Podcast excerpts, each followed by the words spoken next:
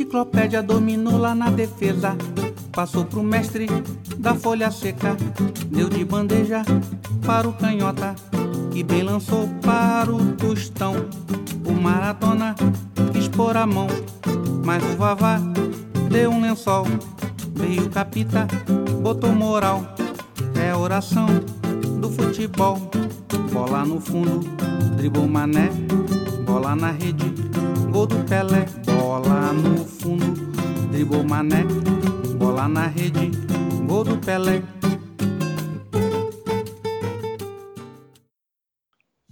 Olá, você ouve o Camisa 8, eu sou Cláudio Tadashi Oshiro e estou acompanhado do meu amigo Felipe Corvino. E aí, Felipe? E aí, Tadashi, e aí, rapaziada, Felipe Corvino na área.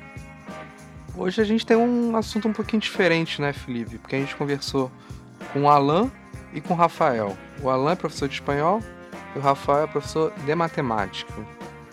E nas horas vagas eles jogam futebol pelo time Em Greve Futebol Clube. O que, que é o Em Greve Futebol Clube, Felipe? E o que, que a gente conversou com o Alan e com o Rafael hoje? Bom, primeiro eu diria que eles são boleiros nas horas vagas, eles são professores, né? Eu inverteria essa, essa lógica aí. Ou meio a meio, são professores de boleiros ou boleiros de professores. É porque a gente entra naquela outra questão, né, Felipe? O professor tem hora vaga? é, pelo visto não tem, né? Então, é, de fato, é professor o tempo inteiro, o tempo integral. Até jogando bola, eles estão dando aula. E a gente bateu um papo, né, com o Alan e com o Rafael. A gente fez um panorama da, da carreira deles como professores também, breve, né?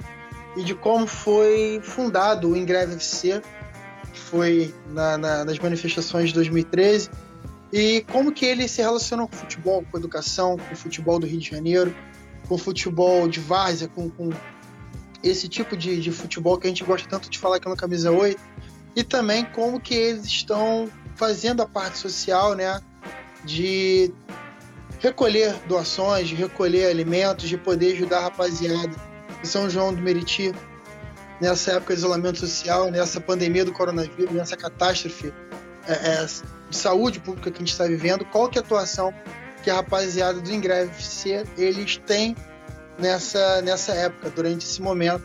E também a gente conversou sobre o Código 61, que é o podcast que eles mantêm, né? É, é cinco pessoas dos 30, dos 30 integrantes do time do, do Engrave C, cinco deles fazem parte do podcast Código 61, que está no, no, Spotify também, para todo mundo ouvir, para todo mundo que tiver curiosidade, acompanhar a rapaziada por lá. E foi uma delícia esse bate-papo, né? A gente fez uma série de tabelas que resultaram em muitos gols, não foi só um gol, não. A gente ganhou esse jogo de goleada. É isso. Nós deixaremos na descrição do podcast as redes sociais do Engreve FC. Por lá, quem puder ajudar vai se informar melhor quem não puder ajudar, se puder passar a mensagem para frente, vai ajudar bastante. Então deixaremos também o link para o podcast do Ingreve FC, que é o código 61. E lembrando que assim como o código 61, você pode ouvir o Camisa 8 no Spotify e nos agregadores de podcast. Qualquer dúvida, crítica ou sugestão, basta nos procurar no Twitter, Camisa 8, tudo por extenso. Valeu! E greve a tua glória, é tua história, é relembrar a primeira vitória contra o Carioca sensacional. Gol de quem? Gol do Bruninho, monumental. Vou torcer pro Ingreve ser campeão. Se não for na bola, vai na porrada então. Quando a gente tava conversando, vocês falaram que eram cinco. Então eu queria que vocês, aqui a gente está com dois, né, com o Alan e com o Rafael, eu queria que vocês dois se apresentassem e apresentassem os outros três também, que acompanham vocês. Tá bom. É, enfim, então vamos lá, vamos começar. Ah, você quer que a gente comece falando do, da galera do podcast? Ah, então, é, são coisas diferentes, então. É a mesma galera, mas é um grupo reduzido, é isso? Isso, é, o time tem, o futebol, o time tem 30. E aí desses 30, 5 se reuniram para fazer o podcast. Hum, e os 30 são professores? Não, metade disso aí deve ter uns 16, 17 mais ou menos professores. Eu teria que contar aqui direitinho. E, mas tem professores, gente da área de saúde e uma galera proletária em geral, né? Eu tava vendo, são, pelo menos naquela reportagem do Extra que a gente tava conversando, né? Fala de São João de Miriti, né? É mais ou menos tudo daquela região ali. É, então, a maioria, a maioria é São João, tem uma galerinha de Caxias, Nova Iguaçu, e se eu não me engano tem um só que mora no Rio, que é doutor em História, o Elber. Tá, então os 30 acho que vai ficar difícil a gente falar aqui, né? Então se der para você falar os 5, se vocês quiserem falar mais alguém, fechar um time pelo menos, né? Pra gente ficar sabendo também. Porque, enfim, o Alan e o Rafael a gente vai saber melhor ao longo dessa conversa aqui hoje, mas. A gente pode pelo menos falar desses cinco, então, se vocês quiserem, citar mais alguém. Tá, então é só uma apresentação, né? Isso. Então vamos lá. É... Nosso time é composto, né? A gente, chama, a gente fala que é um time de educadores, nós somos um time de professores, e a gente, no nosso grupo, nosso plantel, tem mais de, de 15, deve ter uns 17 professores de todas as áreas. Tem gente da saúde e, no geral, né, outras profissões em geral. A maioria dos professores moram em São João de Meriti. Nós temos professores de matemática, de biologia, alguns de, de, de, de biologia, de matemática, história eu dou aula de, de espanhol. É, enfim, no, desses 30 jogadores, desse, é, eu até brinco com o Rafa que nós somos pseudo-jogadores, pseudo-atletas. Desses 30, nós reunimos quatro do time para fazer parte do podcast e um, um cara que não joga bola, não, não, não pratica esporte, mas gosta de futebol e acompanha o time. Então a gente fala que ele é um, um dos torcedores do time, que também faz parte do nosso podcast, faz parte da nossa mesa virtual, que é, hoje é virtual, né? ainda não uhum. fizemos o podcast presencialmente. E é o Newton, nosso flamenguista. Estou aqui eu, o Alan, que sou o moderador do nosso podcast. O Rafa, nosso professor de matemática, o tricolor o Cadu, o nosso vascaíno, músico, e o Bruno, botafoguense, outro professor de matemática. É, vocês falaram que são pseudo-jogadores, eu ia falar o seguinte quando a gente começou esse papo. Que se vocês precisassem de um goleiro, não precisava chamar o Felipe, porque não dá. Não é uma muralha. e se vocês precisassem de um matador, também não precisava me chamar. Mas já que são pseudo-jogadores, acho que a gente pode ir até no ônibus, se for o caso. Então, a, a, a, futebol aqui é secundário, né, Rafa? O que importa mais é, gente... é, é, o funcionamento e a ideia. E o pós-jogo. A gente se interessa muito com as ideias, com a essência né, que a gente traz e com o pós-jogo. Uhum. Vai lá, Felipe. Não, é só para pegar esse gancho que no último campeonato que a gente organizou, né, Cláudio? Uhum. Pô, no calor de, sei lá, 42 graus, meio-dia, 8 de dezembro, Pô, a gente jogando no gramado sintético, bicho. Você não faz a menor ideia do perrengue que foi. A galera ficava, todo mundo, assim, 20 jogadores concentrados, era a única sombra que tinha no campo.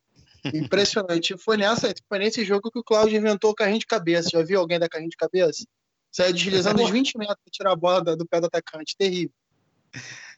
Cara, eu, eu, já vi meu lateral esquerdo, Nildo, fazendo isso num jogo pelo Campeonato Barbosão contra o Dracon.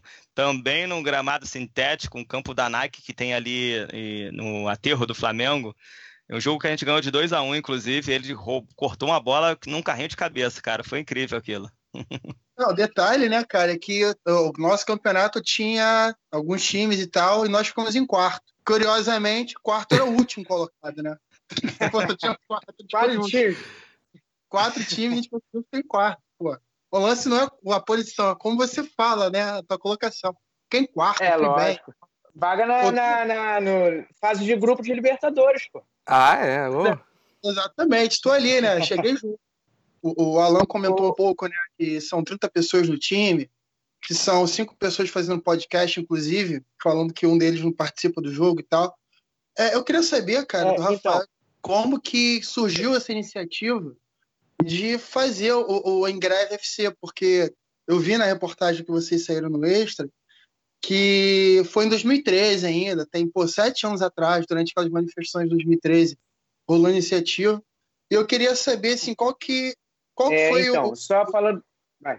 falo, não, qual que foi a pedra fundamental para poder vocês fazer, bom, vamos montar um time, vamos jogar bola e vamos fazer a coisa certa, vamos ajudar quem precisa, vamos dar nosso corre aqui, porque, como vocês falaram anteriormente, né, o futebol não é só o jogo, não, não importa muito dentro de campo. Claro que importa, mas o, o que está fora do jogo em si é tão importante ou mais importante quanto. Então, queria saber como que surgiu né, a, UFC, o, o Engrave UFC de fato. É, só falando do Newton, do Newton, rapidinho, que é o representante do Flamengo na mesa, ele pratica esporte, ele gosta do boxe, ele faz boxe. É, com relação a, a, ao Engreve, é, começou lá em 2013, o que acontece? A gente já tinha um grupo que jogava futebol toda quinta-feira na quadra da escola, de um CIEP no, depois do, do turno, né? À noite. Aí começaram as greves, a gente começou a ir para greve e eu lembro que na, na época ia muito eu, Alan, Cadu e Edson. Éramos quatro que iam, íamos juntos o tempo todo. E os quatro jogavam aquela pelada ali de quinta-feira. E aí eu lembro que o Alan que incentivou bastante essa ideia de, pô, vamos jogar no campo, vamos fazer um time para botar no campo e tal. E aí a gente foi começou a conversar sobre isso, começou a amadurecer essa ideia de jogar no campo. Aí a gente se encontrava toda semana, porque tinha as greves, as manifestações e tal, a gente foi conversando sobre esse assunto, até que um dia a gente, pô, então vamos fazer um time de campo, vamos fazer um time, vamos dar um nome e tal. Aí a gente começou, qual vai ser o nome? Fora Cabral, é, Fica Dilma, qual vai ser o nome? Educação Esporte Clube. Aí surgiu a ideia de colocar em greve Futebol Clube já, que a gente estava em greve naquele período. E aí o nome agradou a todo mundo. Foi a partir daí. É, o nome agradou de cara, todo mundo, pô, em greve, maneiro, vambora. E aí a gente, no dia 28 de dezembro, a greve já tinha acabado, se não me engano. Já tinha acabado, 28 de dezembro já tinha acabado. As aulas já tinham acabado a gente resolveu fazer um jogo de campo, né, nela. Aí contra o Carioca de Jacarepaguá, e aí nós ganhamos o jogo. A gente foi massacrado o jogo inteiro. Eu lembro que naquele jogo a gente não tinha nem goleiro. A gente teve que jogar com o goleiro do adversário. Só que o cara agarrava pra caramba. O cara fechou o gol, fez milagre. Foi tipo Cavalieri em 2012. E aí a gente é, aí uma jogada isolada lá, o Nilton, que o Alan já citou aí, que deu carrinho de cabeça, deu o passe pro Bruno, não o Bruno do podcast, um outro Bruno chamado de B13. Ele meteu um chutaço de fora da área na gaveta, 1 a 0 gente. E aí nasceu em greve de vez, 28 de dezembro de 2013. A gente nem uniforme tinha. A gente usou um uniforme emprestado também. Não lembro quem emprestou, tu lembra quem emprestou aquele uniforme? O próprio adversário. o próprio adversário também emprestou o goleiro e o uniforme, então. E, e o campo o também era dele, né? E, e perdeu, o jogo. Perdeu o jogo. Massacraram a gente, mas a gente foi lá e meteu um a zero. É, e, e, a gente considera o Carioca nossos padrinhos, né? Porque foi o nosso primeiro jogo em campo. Só completando a história que o Rafa contou, a gente trabalhava no CEP 135, em São João de Meriti. No centro de São João de Meriti, bem localizado, próximo à Dutra, para quem conhece um pouco da cidade. E, e, por conta da. A gente jogava toda quinta-feira à noite, a diretora participava do nosso churrasco. Só que, assim, não sei se vocês trabalham em colégios estaduais, tem algumas direções que se sentem que o colégio é a extensão da sua casa, né? E aí, quando a gente resolveu fazer greve, ela virou nossa inimiga, né? Que participava do churrasco tudo com a gente pós-jogo, ela passou a ser nossa inimiga. E trabalhou ali no final de 2013 para começar a desfazer aquele grupo do futebol e devolvendo professores para Metro, e, enfim, tirando da escola da maneira que pôde. E aí, hoje, na escola, só tem o Rafael. Todos os outros já saíram da escola só por conta. Só sobrou de... eu. Só sobrou o Rafa de, por conta dessas retaliações da greve. Estamos em outras escolas, ninguém saiu da rede estadual, né? Todo mundo continua lá. E aí, como a gente também já não tinha mais o espaço da quadra da escola, a gente foi para uma outra uma quadra de grama sintética e a partir dali a gente foi para o campo, da onde surgiu, saiu da pelada, surgiu o time aí, é, que a gente chama de nosso time de coração, que é o Engreve FC. Porque os outros, Flamengo, Vasco, Botafogo é secundário. O maior de todos é o Engreve. Mas deixa eu perguntar, vocês jogavam jogavam na quadra da escola como em greve E a diretora, tranquilo, enquanto tava rolando o churrasco, mas sabendo que o nome do time era em greve e tudo? Não, o não, nome veio. Não. O nome veio depois. É, Ah, Na quadra da escola era uma pelada semanal, pra gente se divertir. Extravasar um pouco depois de trabalhar a semana quase toda, né? Porque era na quinta noite.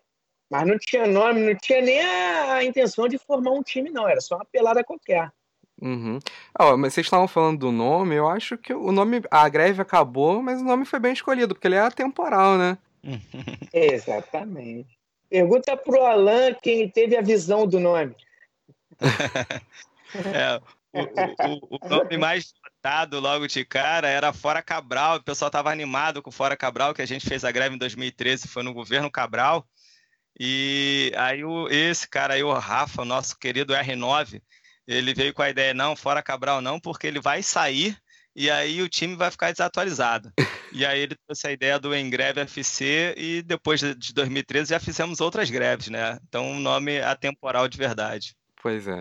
Não, pô, greve professor, cara, assim, a gente não tem como. tem que ter mesmo, não tem jeito. E o nome que é um- Tem como Claudio ver, né? né? Não tem, não tem. É temporal mesmo, porque vira e mexe a gente precisa correr atrás do nosso, porque é compli- tá complicado pro nosso lado mesmo, principalmente a galera do Magistério da Adolescência, é complicado mesmo.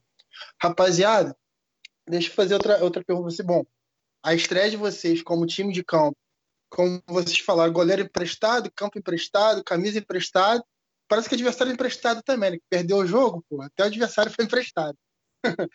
mas mas você, vocês falaram, né, o Alan e o Rafael, no início da conversa que a gente estava tendo em off, vocês comentaram que participam de um campeonato aí, de fato e tal, o negócio, a coisa tomou corpo. E como que passou desse lance de jogar a pelada na quadra do colégio para fundar um time com, com, de campo, de jogar assim, né, fazer jogos contra, etc e tal, para poder participar de um campeonato? Eu fiquei curioso sobre isso, porque Bom, aqui em Campos, né? Eu tô falando de Campos, a gente tem uma série de campeonatos amadores aqui de base. Tem Barbosão, que foi aqui perto da minha casa. Tem o Barcelona de Guarulhos, tem o Madureira de Guarulhos, que é um outro bairro enorme aqui de Campos e tal. E vira e mexe eu acompanhava, assim. Tinha até um rapaz que trabalhava no prédio que eu moro, que ele me chamava para jogar bola todo, todo sábado de manhã, 8 horas da manhã. Eu falei, pô, nunca vou acordar sábado 8 horas da manhã para jogar bola com ele. É sacada sexta e me quebra. Mas eu queria saber como que foi esse, esse processo de vocês de ser um time de pelada, sem pretensão, só para curtir um, bater uma bola mesmo, para poder fundar o time de, de, de 11, de campo e tal, e a partir disso para participar de um campeonato. Conta um pouquinho essa história pra gente, por favor. Vai você ou eu, Rafa? Conta você, o início do Barbosão, tu tá mais inteirado. Então, beleza. Aí, então, o Rafa contou que a gente saiu das peladas lá da, da escola, meio que por força da, da briga com a diretora. Aí migramos para uma quadra sintética. No final das contas, a gente marcou esse amistoso. Que um dos caras, um dos professores que trabalhavam com a gente, que é o Elber, professor de história, nosso o professor com a graduação mais alta que tem no nosso time, ele é doutor em história, o cara é fera. E ele joga nesse Carioca, que é um time já, sei lá, de 30, 40 anos. E aí ele chamou a gente para a festa no Carioca e era só para ir os professores ali que trabalhavam, que participavam daquela pelada de quinta-feira. E aí ganhamos o jogo, né? Como o Rafa contou a história, resolvemos, ah, então vamos jogar mais uma. E aí fomos jogando outros amistosos, ainda com uniforme emprestado. Fizemos, sei lá, uns três ou quatro jogos com uniforme emprestado e compramos o nosso primeiro uniforme. Vamos lá, agora viramos um time. Alan, ainda teve o duelo com o duelo de ida e volta com máfia, né? Foi em grama sintética e na quadra também, né? Também sem Isso, uniforme isso. ainda, que a gente perdeu Ainda- em casa e ganhou fora. É, nesse meio termo, depois dessa primeira partida com o Carioca, a gente fez, teve um time aqui, adversário ideológico nosso, chamado Máfia de Boteco. A gente fez uma peladinha na quadra, na, na nossa quadra sintética e na quadra de futsal deles. A gente, nessa disputa, nós levamos a melhor. E aí fomos indo, se- prosseguindo com, a- com os jogos de campo e só fazendo amistosos. Nossa brincadeira era só fazer amistoso. Fala, Rafa. Inclusive, esse jogo, esse duelo contra o Máfia gerou uma música, né? Nossa primeira música. Verdade. Né? O Cadu a gente fez tem pra gente. o músico Cadu, compõe músicas e tudo, sempre enaltecendo o time, enaltecendo nossos artilheiros, o Rafa, nosso matador aí. E aí, cara, a gente tava só jogando amistosos, e essa era a nossa temática, nossa levada, de 2013 a 2017, 2016. A gente nunca tinha participado de campeonato. Nossa, nossa brincadeira era fazer amistosos, fazer churrasco pós-amistoso, trocar uma ideia, falar de política, falar de educação. E aí um time, no final de 2016, pelo Facebook, o Pelada da Esquerda, uma galera combativa aí, gente boníssima também. Vale a pena vocês trocarem uma ideia com eles quando puderem. É, o Pelada Esquerda conheceu a gente via Facebook, as nossas ações sociais, e convidou para a gente participar do Barbosão. E aí a gente não é um time bom, um time de campeonato, a gente a princípio ficou com medo, né? Eu nunca contei essa história para os caras do Pelada, eles vão ouvir agora. É, fomos olhar a tabela do Barbosão. Quando a gente olhou a tabela, o Pelado era o último colocado da tabela do Barbosão. E aí a gente conheceu o campeonato. A gente marcou o jogo. Falou o seguinte: pelada vai ser o teste. Se a gente ganhar da pelada de esquerda, a gente parte para o campeonato, que o campeonato é do nosso nível. Se a gente tomar uma sacolada, a gente agradece o convite, mas nem entra, porque se o último bater forte na gente, não dá para a gente nem brincar, né? E aí a gente. Pô, é questão de, de obviedade, né? E aí a gente marcou esse jogo lá na Urca, na casa deles. Eles jogam no, no campo da UFRJ, ali do lado do Canecão. Aí fomos jogar com eles lá, a primeira partida, fi- fizemos 5 a 0 neles. Show de bola do Ingreve. Aí a gente saiu confiante, né? Não, a gente vai entrar no campeonato e vai ser campeão. Até agora não chegou título, não. Já é a nossa quarta edição esse ano que está parada por causa do, do corona, né, da, da quarentena. Mas a gente tem participado bem. É, temos, estamos fazendo boas apresentações. Qual foi o posicionamento de vocês no último, no último campeonato? Só de curiosidade. Então, a gente participou, do, vou falar das três, né? A gente participou dos últimos três campeonatos, né? 2017 ficamos, paramos nas quartas, tomamos uma goleada estrondosa do, do Copa Firme. No, no 2018, essa é melhor a gente nem falar, porque a gente ficou mal demais. É, aí quem, o- a- os times que não, não, não se classificam né, para a segunda fase disputam um torneio de consolação. E a gente caiu para esse torneio de consolação que a gente chama de João Saldanha, o nome do torneio de consolação. E ano passado a gente de novo parou nas quartas de final, jogando muito as quartas de final contra o Radical, mas perdemos de um, por 1 a 0 num gol de sorte dos caras. Uma pena ter perdido esse jogo, inclusive. É. Vocês falaram da, da- que surgiu a primeira música, né, do Cadu. Isso tá gravado? Tem essa esse registro? Temos. Temos é, a gravação da gente cantando, né? Na bagunça, tá, enfim, tá meio desafinado, mas temos gravação sim, posso te mandar.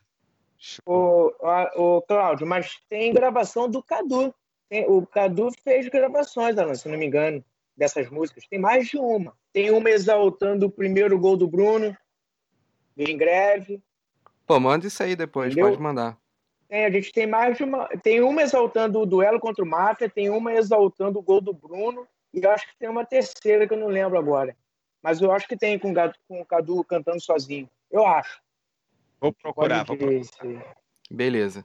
É, bom, a gente está conversando com professores, né, e também boleiro nas horas vagas, né, se é que isso existe, e passando por uma pandemia, ou seja, hoje vocês não têm sala e vocês também não têm um campo da pelada. E eu sei que algumas escolas, principalmente de classe média, né, todas elas foram pro EAD.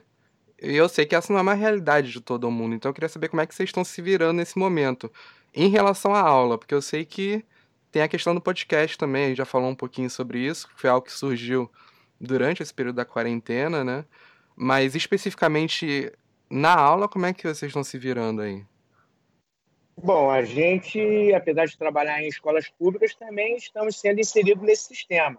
É, não tão funcional como da, das escolas particulares, privadas, né? Mas tem sim, o Estado tem está adotando o Google Classroom e a Prefeitura do Rio está um pouco mais enrolada, não tem ainda. Essa semana que passou, começaram um treinamento para a gente utilizar o Meet, mas ainda não começamos as aulas, está em fase de treinamento. Mas o Estado já está usando a todo vapor por parte dos professores, né? Porque os alunos não estão dando muito retorno, não. Uhum. Pelo menos não na, na, pelo menos na minha escola eu vejo que a galera reclama, que põe lá as tarefas e o retorno está sendo bem baixo.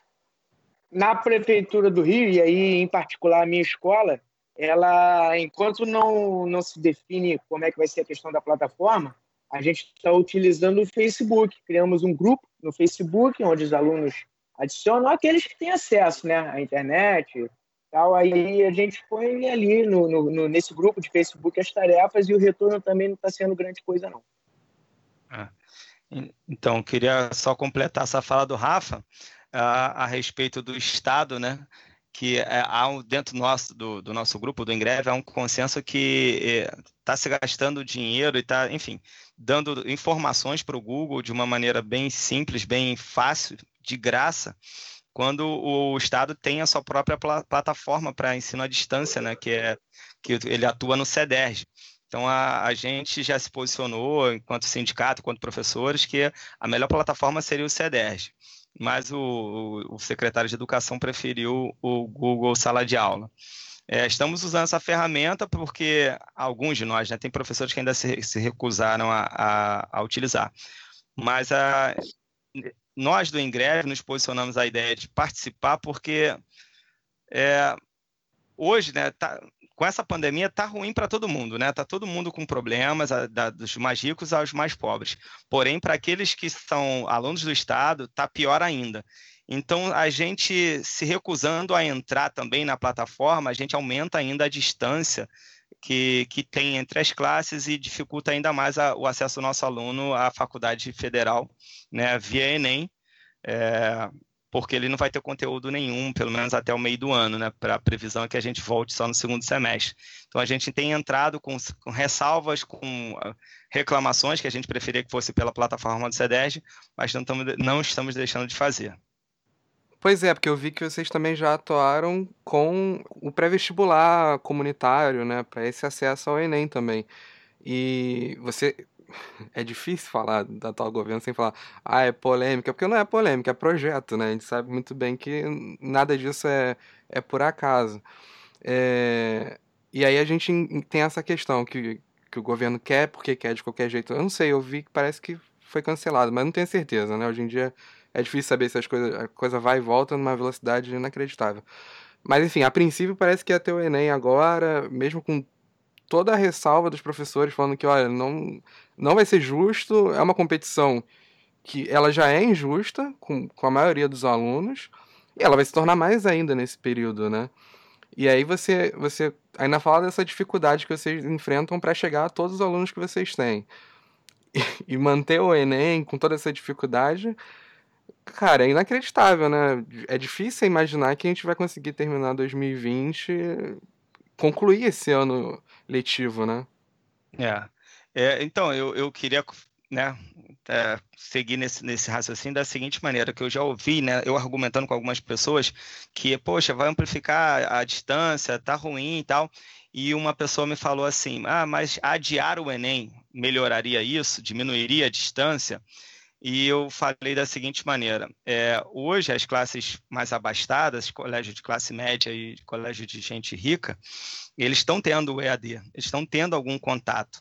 O Rafa falou mais cedo que os alunos nossos da, da rede estadual eles não têm acesso. E a média está chegando ali em torno de 30% de acesso dos nossos alunos da rede estadual na plataforma. Muitos deles não conseguem nem ter acesso. Então, é, amplifica demais, aumenta demais essa distância. E assim, eu acho uma, um absurdo eles terem que se preocupar hoje com o Enem, é, se vai ter, se não vai ter, se vai manter a data ou não, quando a, a, necessidade deles principal hoje é se eles vão sobreviver e se eles vão ter prato, né, se vão ter comida no prato. Uhum. A gente, nesse trabalho de, de entrega de cestas básicas aqui, muitas pessoas que receberam foram nossos alunos é, são nossos alunos. E, a, enfim, a gente está encarando realidades muito difíceis. E ainda pensar que esse cara tem que se matricular, se preocupar com o Enem e, e acessar a plataforma do Google para poder ter uma aula online, não está fácil. Não está fácil para eles e a distância está muito maior hoje por conta desse ensino à distância. Porque é extremamente pertinente, né, cara?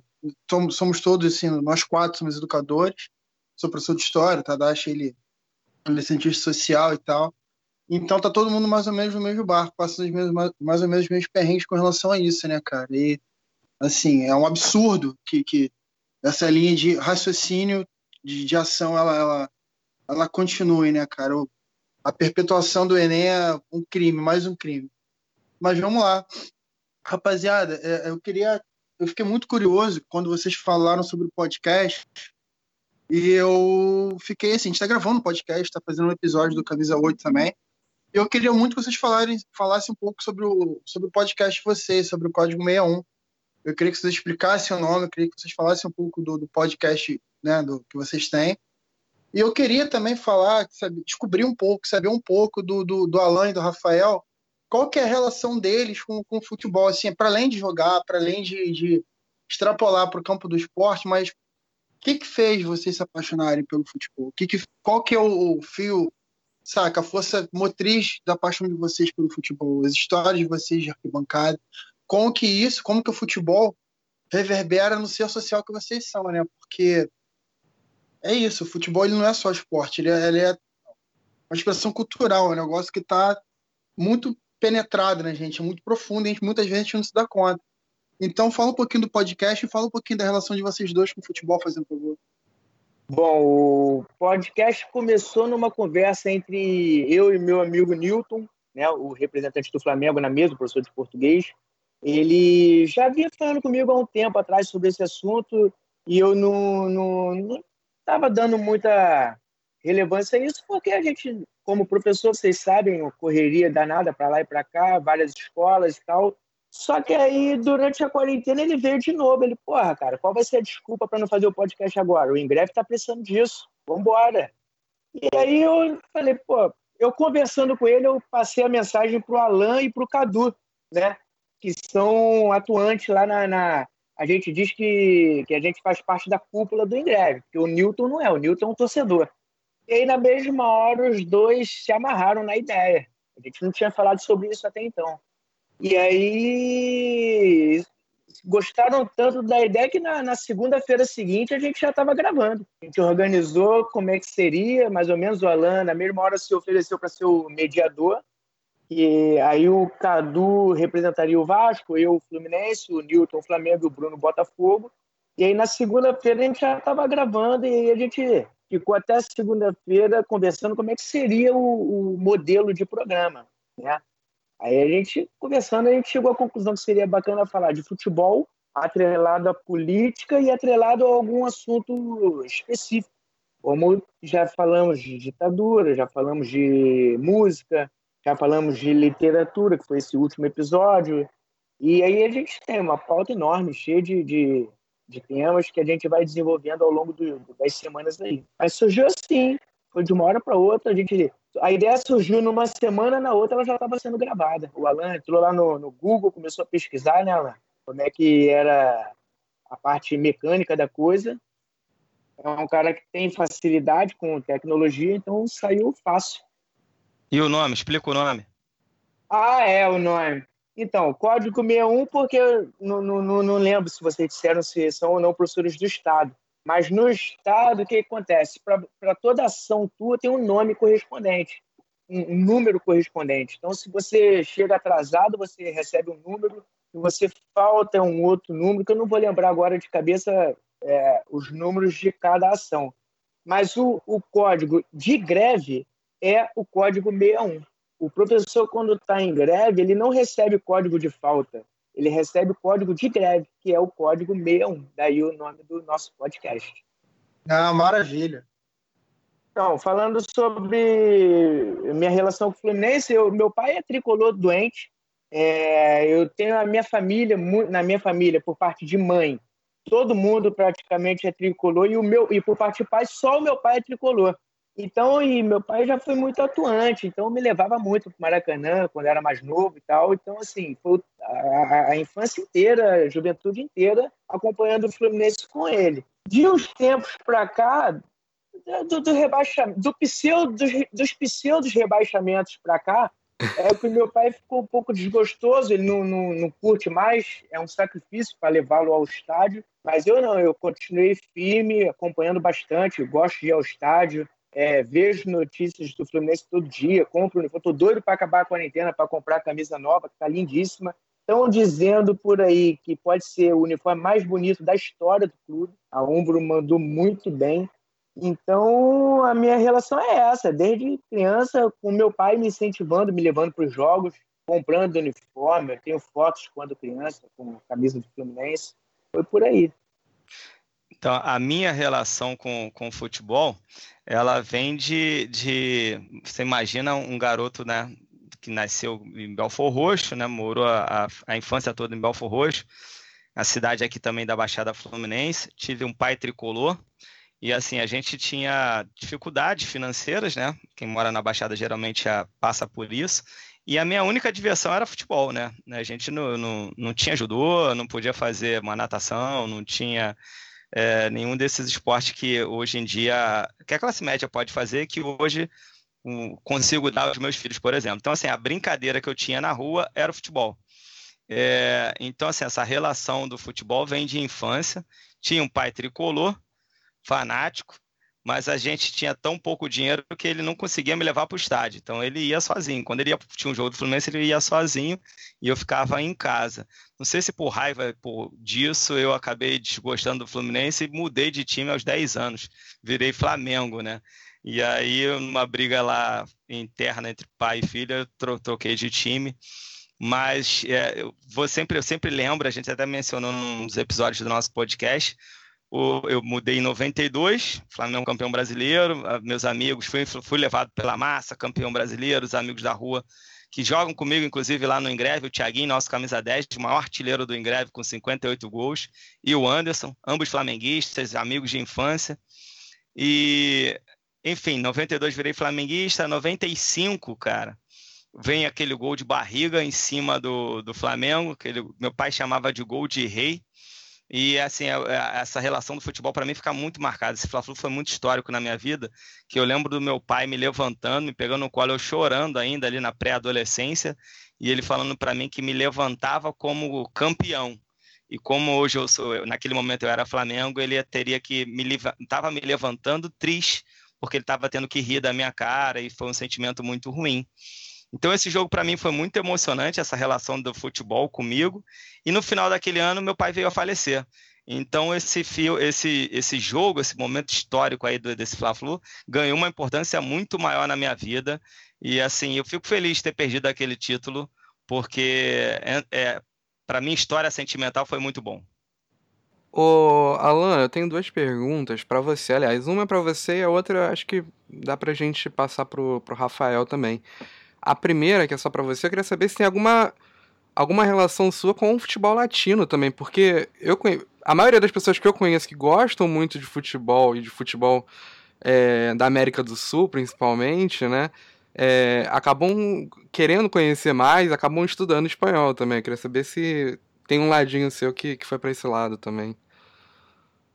É, bom, tem sim. É, então eu vou, vou, contar então a história também da, da do, das cores do Engreve, né? Para poder era, entrar é, nessa Então, calma aí, essa era, era a minha outra pergunta. Olha que curioso.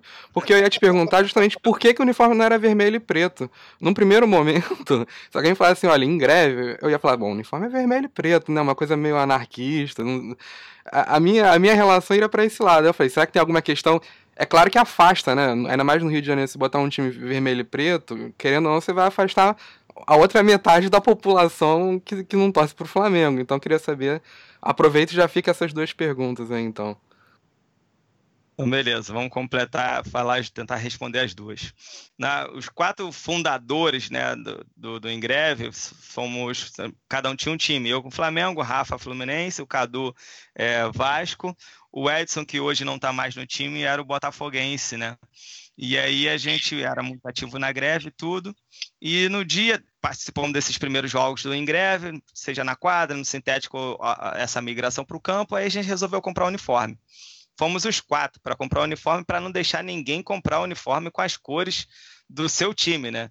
Porque não dava para confiar neles, todo mundo falando que ia comprar representando o seu time, e aí ia dar uma briga. Aí chegou lá na hora, cada um, Cadu, historiador, queria, não, então vamos imitar as cores da França. É, o Rafa tremendo 7-1, queria botar. Ah, em homenagem à, à, à Holanda, queria que fosse laranja. É. Eu pesquei na hora e falei assim: nada, você está querendo replicar aquele uniforme laranja do Fluminense. E aí bloqueamos o laranja. E aí, no final das contas, a gente ficou entre Penharol e Boca Júnior. E assim, eu sou professor de espanhol, né, cara? E eu tinha acabado de voltar de uma viagem na Argentina, passei algumas, alguns dias lá com a minha família, com, com um amigo, o Tiaguinho, nosso, já mencionei aí, o Camisa 10 do Ingreve. Fomos com as nossas famílias lá, visitamos a Bomboneira, ficamos encantados com a história do Boca. E aí, quando voltamos, assim, na hora de decidir as cores, né? Eu falei, não, então vai ser Boca Juniors. Se é Penharol ou Boca Juniors, eu vou, vou escolher o Boca. Eles gostaram, então escolhemos essas cores aí influenciado pelo futebol latino, influenciado pelo meu gosto, pelo, por ser. Eu sou o professor de espanhol do, do time, né? Acho que eu sou o único do time também de linguagem, o resto, a, mai, a maioria de, de, ciências exatas, é, enfim, linguagem sou só eu. E aí eu sou professor de espanhol da galera, do, do time, e aí escolhi o Boca. Eles aceitaram, gostaram também da ideia, e aí a gente mantém esse azul e amarelo. O uniforme número um é cópia do Boca. E aí o número 2 a gente vai variando, botando mais tons de amarelo, mas o amarelo e azul é em homenagem ao Boca Sim. No, no Barbosão a gente tem um adversário aqui que é o Boêmios, que eles têm a camisa que é réplica do Racing. E aí quando joga em greve Boêmios é, é clássico portenho, né? Clássico, portenho não, que o Racing não é de, de Buenos Aires, mas é clássico argentino. Argentino. É, eu ia, ter, eu ia até entrar nessa, nessa questão aí, né? Que tu falou da, da escolha dos, do, do, da camisa do time, aquela coisa toda. Aí eu fiquei curioso, pô, será que rola algum clássico ali no campeonato que eles jogam? Já tem alguma rivalidade com alguém e tal? Já tem, sabe, esse, esse. Como é que eu posso dizer? Esse termômetro ali, porque, pô, você entra no campeonato, você tem um time, pô, de cara, pô, tem que ganhar daquela rapaziada ali. Tem algum, tem algum, algum, algum time que vocês já despertaram essa rivalidade, que rola aquela sacanagem e tal? Como é que é essa, essa relação de vocês com os outros times aí? Então, é, posso falar? Vai, vai você, Márcio. É, a maioria, a maioria dos times que compõem o Barbosão são times com uma, uma, um posicionamento político parecido com o nosso, né? Um viés mais de esquerda, né? E a gente se dá bem com quase todos os times do Barbosão. Vou citar aqui alguns que são nossos parceiros. O Boldo, o principal deles, o Soviet, o Boêmios que eu falei, o Radical, que é uma galera de Paquetá, são afiliados do Afonsinho e do Ney Conceição. Pô, tem uma história muito maneira para se contar também aí do Radical. Enfim, a maioria dos times são de que? Lucax, Folha Seca, é, gente maneira, gente boníssima para a gente trocar uma ideia pós-jogo e tudo. Só que a gente tem um rival no, no campeonato que é duro, osso duro de roer. Os caras são tricampeões do campeonato. Tri não, bicampeões, porque eles tiveram um, um campeonato é, retirado por irregularidades. Foram campeões e perderam o título. Que é o Dracon, cara. Como é que é? Cortou, não ouvi. Não, falei que eles ganharam o título num tapetão, pelo visto. É, então, eles ganharam o título, ganharam o título, aí pós-título, na virada do ano, a gente descobriu que eles botaram um jogador profissional para jogar, e aí o campeonato não permite isso. E aí perderam esse título, então eles são bicampeões. Enfim, e, e botaram o jogador irregular justamente contra o Ingreve. O moleque jogava demais. Pô, enfim, foi difícil parar o moleque. Mas aí, esse, esse time Alan, que a gente. Fala. Além de perder o título, além de perder o título, eles ficaram suspensos por um ano, não é isso? Estão suspensos. Eles não estão participando dessa, dessa, dessa temporada, né? É, não estão fora dessa temporada por conta dessa, dessa irregularidade. E aí, esse time, a gente tem uma rivalidade aí, cara. É, Pós-jogo não tem churrasco com eles, não tem resenha.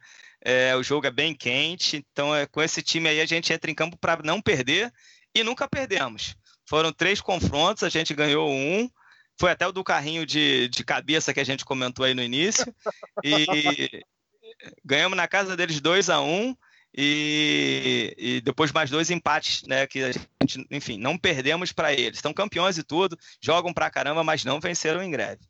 Botaram água no chope da rapaziada. Isso aí, mandaram bem. Mandaram bem. É a mosca da sopa, pô. Exatamente. São rivais dentro de campo e ideologicamente também. São meio do lado de lá, então acho que é por isso que o jogo esquenta. Ah, ganharam mais um torcedor agora. Vocês ganharam mais um torcedor agora de carteirinha. Vou até me filiar aí. Pô, Pô. não tem como tolerar essa turma, não. Manda o endereço que chega uma camisa para você aí. Ah, gostei. Vai chegar no Japão também? Eu acho que o Tadashi vai querer. A gente dá um jeito. Rapaziada, me, me, vamos aproveitar essa, esse gancho que vocês deram, falaram do futebol, das rivalidades, etc e tal, do posicionamento político de vocês. Fala um pouquinho sobre essa iniciativa que vocês tiveram de arrecadar cesta básica para ajudar a rapaziada aí do, durante essa pandemia, durante esse isolamento, porque isso foi uma iniciativa fundamental, né, cara? Como a gente tem diluído ao longo da conversa, futebol ele, ele se expande muito pro, pro, muito além do campo de jogo, né? Muito além do, do campo esportivo. E conta um pouquinho dessa iniciativa de, de recolher cesta básica, de fazer um crowdfunding, se não me engano, que vocês que vocês botaram na web aí para poder arrecadar uma grana para poder ajudar a rapaziada que está nessa, nessa situação complicada devido à pandemia devido à a, necessidade de ficar em casa, né? Não poder trabalhar, não poder se, se, se, sustentar, etc e tal, de cuidar dos outros, né? Como que vocês podem falar um pouco para a gente sobre isso, sobre esse, sobre essa iniciativa da cesta básica, de ajudar as pessoas, né? É, então, a, a, nossa ideia começou tímida entre a gente, batendo um papo, pensou, pô, vamos, vamos fazer um pedido de doação para o pessoal do time, para ajudar as pessoas mais próximas que a gente conheça, inclusive alguns jogadores do time. A gente achou que poderia estar precisando, né, e tal. E aí a, ah, a gente topou, a galera topou, o pessoal da cúpula, e aí a gente começou. Cada um gravou um videozinho e a gente postou no WhatsApp, no Instagram, nas nossas redes sociais. E aí a ideia que era para fazer de quatro dias, ela ganhou uma proporção muito grande, porque a gente teve uma arrecadação muito maior do que a gente imaginava. E aí a gente ajudou nosso pessoal no, naquele primeiro momento. Só que uma amiga nossa que é jornalista, ela gostou da nossa ideia e perguntou se a gente não faria uma entrevista. Aí a gente topou, vamos fazer a entrevista e fez. E aí saiu no extra a matéria, a parada ganhou uma proporção absurda. A gente começou a receber doação de quem a gente não tinha ideia. Só que também a gente começou a receber pedidos de cestas de pessoas que a gente também não tinha ideia, de pessoas que a ideia inicial era ajudar a galera primeiro próxima e depois dos bairros vizinhos, se fosse o caso, né? Mas aí começaram a pedir de outras cidades, inclusive. E aí a gente se assustou um pouco, mas a gente atendeu o máximo que a gente pôde, ainda atende o máximo que a gente consegue. Só que, infelizmente, a gente não tinha estrutura para atender a todo mundo, porque teve gente pedindo, inclusive, acho que de Campos. Acho que teve uma, uma pessoa de Campos que pediu, se não me engano mas de Queimados tenho certeza, é, Belfor Roxo com certeza. Então, assim, foi um sucesso total e a gente não esperava. Acabou que a gente bateu aí essa semana cerca de 140 cestas doadas, uma coisa que era para chegar em 10. Então, foi muito bacana, assim, deu um trabalho danado para a gente, mas ao mesmo tempo foi muito gratificante apesar da gente saber que não é o suficiente, né? Tem muito mais gente precisando do que a gente pôde ajudar, infelizmente. Mas a ideia foi essa. Começou pequenininho, só que cresceu muito. E a gente não parou com a campanha, né? Importante frisar. É, então, e assim, a gente atuou no, nos anos anteriores com pré-vestibular comunitário. E aí estava dentro da nossa área, né? Era reunir um local, e até falar aqui, citar o padre Padre Luiz Cláudio, da Igreja Nossa Senhora da Glória, aqui, que abriu espaço para a gente montar nosso pré-comunitário ali dentro da igreja. Então, a gente reuniu nossos alunos da rede estadual e ficou trabalhando ali, que era dentro da nossa área, estava tranquilo, nada muito cômodo para a gente. E aí, esse ano, a gente não pôde continuar por causa da pandemia, né? Está tudo parado. E aí surgiu essa ideia de, de começar na, uma, uma, outra causa social que era ajudar os mais próximos. Veio a entrevista da, do Extra, a gente conseguiu arrecadar bastante dinheiro, ajudar bastante gente. É uma coisa, uma curiosidade interessante, cômica, que a, a, a campanha por conta do Extra saiu, inclusive, na, no, na, na, no programa da ah, é? Cidinha é? Eu não sei se vocês conhecem a Cidinha Campos, deputada estadual. É, é. Enfim, curaça, né? E ela falou lá da nossa, da nossa, da nossa campanha é, foi tomando proporção interessante. Nesta semana a gente tomou até um susto, porque é, chegou pedidos de, de Novo Hamburgo, Bahia, Ceará, vários outros estados. A gente não soube quem deu visibilidade à nossa campanha e chegou gente de, de muito longe pedindo e que a gente não pôde ajudar. Mas, enfim, então, estamos ainda arrecadando. Ah, outra coisa interessante que uma ONG do Rio também viu, entrou em contato e está nos fornecendo ajuda. Então, a gente não só está recebendo dinheiro de doação né, para poder comprar as cestas, como a gente está recebendo algumas cestas prontas dessa ONG e só está distribuindo aqui pela, pela Baixada. Nosso foco era só São João, mas a gente está entregando em Lópolis, Caxias, Nova Iguaçu e várias outras cidades aqui da, ao redor. A Cidinha Campos, ela, ela foi a, ela brigou com a neta, né, na internet, não foi? Porque a neta ia votar no Freixo nas eleições. Às vezes foi a, a neta da Cidinha que mandou a, a link, o link da matéria para ela e aí chegou em todo mundo, pô. Vocês falaram do Radical, né, que é lá, da, lá de Paquetá. Eu ia perguntar isso, porque tem, tem o time famoso lá do, do Afonsinho, que é o Trem da Alegria. É, o Trem da Alegria não joga, né? Eu acho que joga uns amistosos assim, isolados, mas como é que é essa relação aí que vocês falaram do Afonsinho? Então, é, o que acontece? O Afonsinho ele chegou a jogar uma, uma partida ou outra com o Radical. Ele é um dos padrinhos do Radical.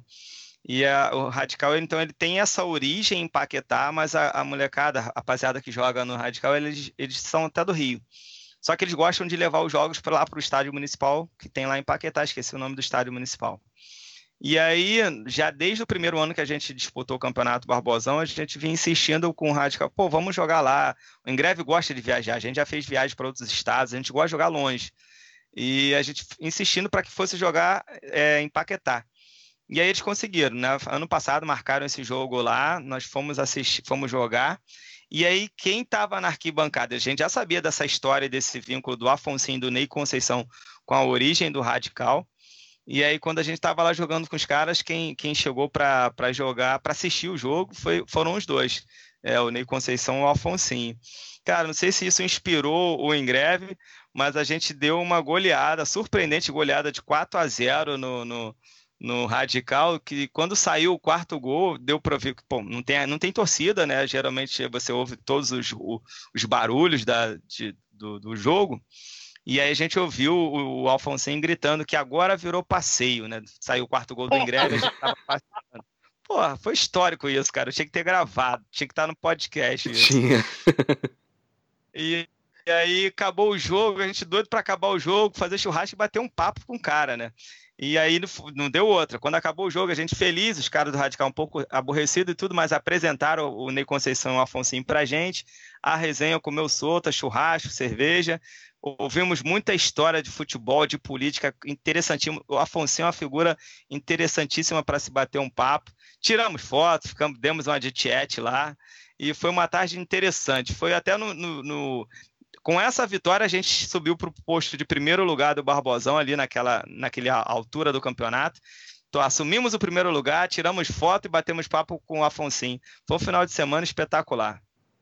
Ah, foi aquela tarde almanac, né, cara? Quando é moleque, tu sonha com uma tarde dessa. E vocês tiveram uma tarde dessa. Porra, impressionante. Não, é, o Afonsinho, ele é, ele é sensacional mesmo. Eu tava até vendo esses dias o, o Barba Cabelo e Bigode dele, do Nesse Conceição e do, do PC Caju, né? Uhum, Passou no é. Cinefoot, na, na, se não me engano, no YouTube do Cinefoot e tal. E são duas figuraças, são fundamentais. Curiosidade, só para poder não deixar passar batido. Ambos da base do Botafogo, os três, né? O Caju, o Alfonsinho e o Ney Conceição. A importância do Botafogo né, né, na formação de jogadores, politicamente também, e, e, e para além do, das conquistas de campo, é um negócio que não se mensura. Quando a gente debate, né, conversa com os amigos e tal, ah, qual que é o maior time? Ah, qual a importância de tal time? O Botafogo geralmente ele fica assim, ah, a quarta força do Rio, não ganhou tanto, não tem tanto título, tantos anos sem ganhar, mas esse lance que está para fora do, do, do, campo de jogo de fato, ele tem um peso muito forte, né? O Botafogo ele é tão grande, do meu ponto de vista, vascaíno, mas é por conta disso também, né? Porque está para além do jogo. O que eu queria perguntar para vocês aqui, turma, para a gente encaminhar para o final da, da conversa, é que somos nós quatro professores, né? Todos nós aqui na entrevista somos professores, somos educadores. Eu queria saber como que vocês trabalham futebol, caso vocês trabalhem futebol dentro de sala de aula. o, o Alan já falou que ele gosta de, de futebol latino, etc e tal. Imagino que ele deve ter uma relação com música latina, rock argentino, com, É. de repente, faz, rock uruguaio com Roy Drax, aquela rapaziada que eles falam muito de futebol nas músicas deles também e tal. Eu queria saber como é que vocês trabalham o futebol dentro de sala, a montagem das aulas também, né? Porque o futebol é muito educativo, você faz infinitas metáforas de futebol que facilitam, né, a, a- a- o entendimento, a, a- a ponte, né, entre professor e aluno, né? Você acaba levando um elemento que praticamente todo mundo gosta, todo mundo entende, todo mundo conhece e tal. Como que é essa essa relação de sala de aula de vocês, né, com futebol? Como vocês trabalham futebol dentro das aulas que vocês dão? Vou começar e depois eu passo a bola para o Rafa. Só para fazer um link com o que você falou a respeito do Botafogo, né, da história do Botafogo e tudo mais, a gente costuma dizer uma frase aqui do Ingreve, que, né, que a gente costuma falar que o Ingreve é grande, né? E se a gente ainda não ganhou o título do Barbosão, vou imitar o Fernando Calazans, que ele diz a respeito do Zico não ter vencido uma Copa, azar da Copa, se a gente ainda não venceu o Barbosão, azar do Barbosão, porque o Ingreve é grande e, e nossos títulos, se não vem em campo, vem de outra maneira. É, e sobre, e sobre como eu trabalho futebol né, nas aulas, cara, eu trabalho com espanhol, né? Espanhol é minha vida, amo, amo espanhol, meus filhos têm nome latinos, assim, latinidade aqui em casa, a hispanidade está muito presente. Então, assim, imagina eu entrar dentro de sala, eu geralmente estou com uma camisa de time, de uma camisa de seleção, uma camisa do Ingreve, aí eu explico a história do Boca. Então, eu sempre misturo o futebol com a cultura. Eu não, eu não sou aquele professor que passa só a gramática, traduções de palavras tudo mais. Eu gosto de trazer para eles, imergi-los na, na parte do, da cultura do país. Então eu falo da rivalidade Boca e River, falo da história do Penharol, uma história de luta, defensores do, do Uruguai. Geralmente vem aquelas perguntas de cara, molecada de ensino médio, Barcelona ou Real Madrid? Na época do Cristiano Ronaldo ainda no, no Real Madrid, né? Barcelona ou Real Madrid, Messi ou Cristiano Ronaldo? Então eu já aproveitava ali para falar de Espanha, para falar da, da cultura, para falar de política, da, da Guerra Civil Espanhola, da ditadura franquista. Então, assim, eu, eu vou envolvendo futebol com política, com história, com cultura e, e vou trazendo esse mundo do futebol para eles, que, enfim, as aulas ficam bem mais legais, Libertadores, nomes de jogadores, ensinar como é que se pronuncia, e aqui uma raivazinha de professor de espanhol. Os nossos narradores futebol no Brasil não sabem falar espanhol, menosprezam, falam o nome dos jogadores completamente errado. Meus alunos já aprendem dentro de sala e vêm conversar comigo. Você viu como fulano falou, Kleber Machado, Galvão, enfim. Então eu trago esses, esses, é, essa parte né, de cultura pra, do, do futebol e do país para minhas aulas e funciona muito bem. A molecada em geral curte as aulas de espanhol. E nela, antes de você falar, Rafael, é, tem uma questão também da proximidade, né? Porque no Brasil, infelizmente, a gente tem muito essa questão de. A gente acha que está muito mais próximo de Paris, é, de Washington, do que de Buenos Aires, de Montevidéu, né, de Bogotá. Não, a gente está muito mais perto e, assim, a, a música, o futebol, ele mostra como a gente está muito mais próximo dessas sociedades, né, desses povos, do que, do que os europeus, do que a América do Norte, que está muito distante, não só por uma questão de língua, mas de, de cultura, de, de, de, de convívio, né? Nós somos muito parecidos e, e aí o futebol me mostrou isso, a música me mostrou isso, né? Eu sou fascinado por música é, latina, então é, é é uma ferramenta que, que aproxima muito mais a gente, porque para fora da sala de aula, imagino, né, no seu caso, esses alunos não vão ter esse contato, né? Eles vão ver outras coisas, vão ver filmes americanos, vão ver séries americanas, vão ver é, filmes coreanos agora também, que é, que é sucesso, né? Música coreana, tudo, mas, mas não vão ter contato com pô, uma música argentina ali que ele vai ouvir, ele vai se identificar muito mais com a realidade dele do que ele vai encontrar fora da sala de aula, né, dentro da casa dele, do que uma música americana, né? Que vai tocar no rádio. Exatamente. Eu, eu costumo geralmente começar, quando eu entro numa turma nova, não me conhece, eu sempre faço um desafio, né? Troco uma ideia, falo de, de América Latina, que eu ainda valorizo mais a América Latina do que a Espanha, mas tem, falo também da Espanha. Mas aí eu pergunto para eles assim: vocês me ajudem aí? Aí eu sempre brinco com eles. Quero 10 nomes de artistas em geral é, dos Estados Unidos. Aí eles preenchem a, os 10 dedos da mão rapidamente. Um minuto, eu tenho vários nomes de artistas estadunidenses.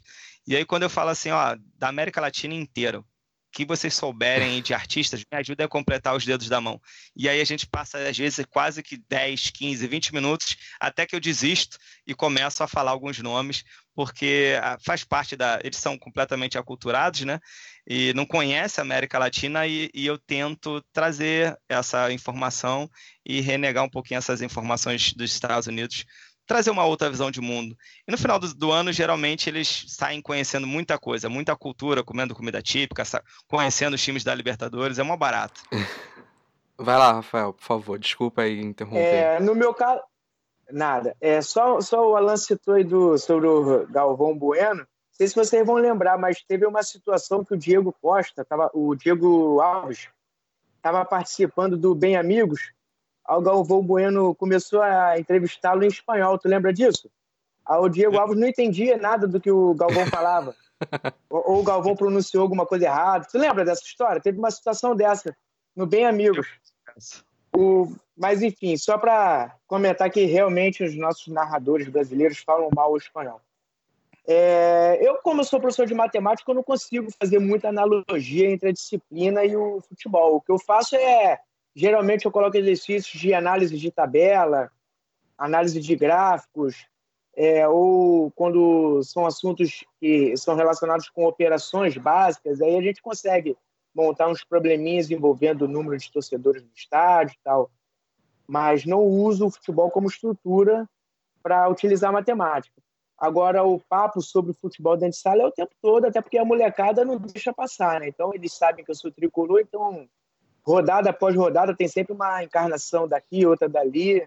Tem muito essa comparação entre Cristiano Ronaldo e Messi. Então fica mais nesse campo da, da discussão de um defendendo o seu. E, e, você, né, Rafael, pode ainda trazer o Tristão Garcia para a sala de aula para combater o Tristão Garcia, né? É, que é o Tristão Garcia que é o cara dos 99%. Análise, é, é, é o Tristão Garcia, eu teria que falar da. É, Teria que falar de probabilidade, mas aí é um assunto que fica mais para o nono ano. Eu tenho pego mais as turmas de início, então não trabalha muito essa questão, mas é uma boa, é uma boa, é uma abordagem. boa estrutura para usar, é uma boa abordagem para usar o, a, a, probabilidade, sim. Apesar que o Fluminense quebrou, pois o, é. o Fluminense quebrou a teoria dele, né? Exatamente, então, não, justamente para isso, né? Você pode levar o Tristão Garcia e é eu ia fazer uma analogia terrível aqui, que é dessa. É, que a direita usa agora, né? De. Como é que é? Quando você, você refuta, né, o, o cientista, eu, eu, não vou usar essa, não vou usar essa palavra, não, mas enfim, você pode levar o Tristão Garcia para a sala de aula para falar que ele tá errado, né? É assim, no, 99 não é 100. Exatamente. É. Felipe, bom, eu tô, pô, eu adorei o papo com vocês. A gente atrasei um pouquinho o horário ali porque eu tive essa dificuldade no começo, mas é, eu agradeço a disponibilidade de vocês dois, do Alan, do Rafael. Quero deixar um abraço aí para o resto da turma, né? Pros 30, pros 5, enfim.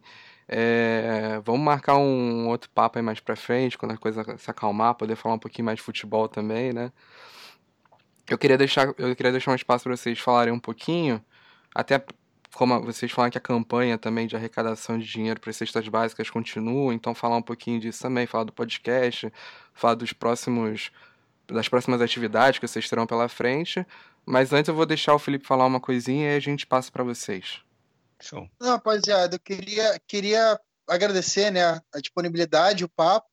E, pô, eu acho sensacional, achei sensacional a iniciativa que vocês tiveram, tanto de montar o time, fazer arrecadação da cesta básica, as histórias com relação ao futebol, né? Eu acho que isso, pô, isso é sensacional. E o Alan ele trouxe uma história que eu sempre gosto dela porque para mim é simbólica. Eu sou professor de história e quando eu vou falar de ditadura militar, por exemplo, ditadura na América Latina principalmente, eu utilizo muito futebol, né? Eu falo, eu uso aquelas aquela série documental do Lúcio de Castro, o, o Memórias de Chumbo, futebol no, na época do Condor e tal, para poder dar uma uma linha narrativa para as minhas aulas e tal, e você falou do Defensor, cara.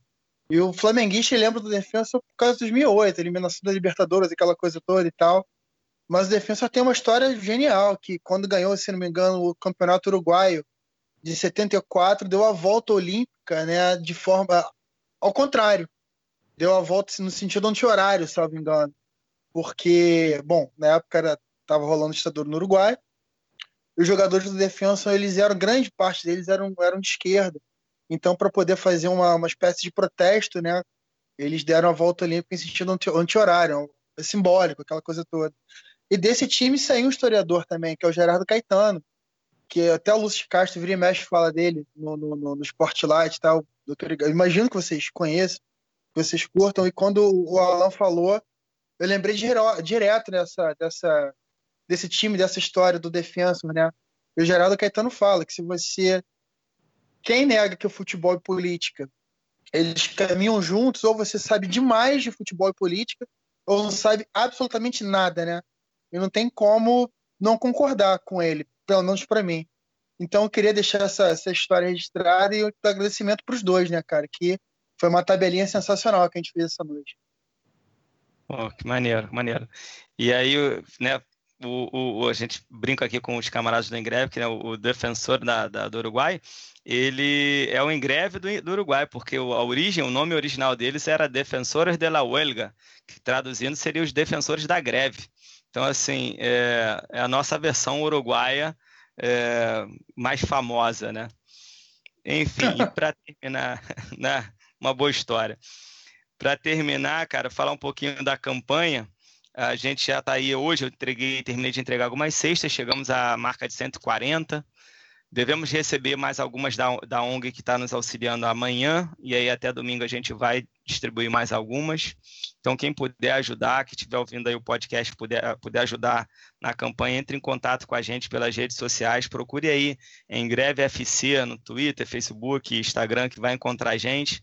A gente marca um jeito de, de receber os donativos ou o dinheiro, uma conta que seja da maneira que for melhor para a pessoa, tá certo?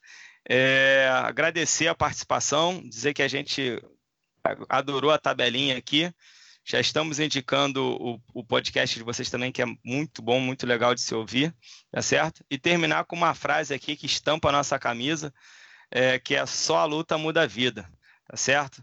Então, assim, a gente não pode ficar parado, não, como professores, como time de futebol, como cidadão, como moradores da Baixada, a gente luta e tenta mudar um pouquinho da nossa realidade aqui de São João. Maravilha. E você, Rafael, quer encerrar, quer fazer algum comentário, falar sobre alguma coisa deixar algum recado, alguma coisa do tipo? Não, eu quero dizer que a gente ficou extremamente surpreso com, com o convite de vocês de participar do podcast. A gente ficou muito feliz mesmo. E a gente está só começando a nossa trajetória. Então a gente agradece bastante essa participação. É, o Alan já resumiu bem o que é o, o, nosso sentimento aí, já falou sobre a campanha. Então, ficar só com agradecimento e dizer que a gente ficou muito feliz com o convite. A gente agradece de coração só a luta muda a vida. Um abraço. E curta o nosso podcast, Código 61. Exatamente, show de bola. E o Alan, como um bom convidado, não vai fazer isso? Mas os entendidos do futebol sul-americano, hein, Felipe? Eles começam a se coçar toda vez que ouvem defensor e não defensor. É. Deixa eu olhar a correção de, de, de, discreta, né? Mas é isso aí, galera. Obrigadão, viu? Beleza. Depois a gente estende essa tabelinha para o nosso também. Vai ser um prazer receber vocês lá no nosso. Show de bola. Maravilha. Valeu, grande abraço. Estou sempre contigo, sem temer nada não. Somos a resistência, encarando o fascismo. Vem bala de borracha, cacetete rojão Gás de pimenta é água, prepara a barricada. E vai queimar muito busão, e vai queimar muito busão, e vai queimar muito busão.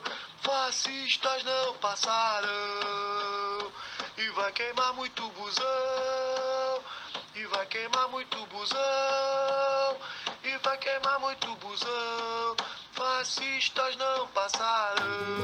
Bola no fundo, dribou mané, bola na rede, gol do Pelé. Bola no fundo, dribou mané, bola na rede, gol do Pelé. bola no fundo, dribou mané, bola na rede, gol do Pelé, bola no fundo, dribou mané, bola na rede, gol do Pelé,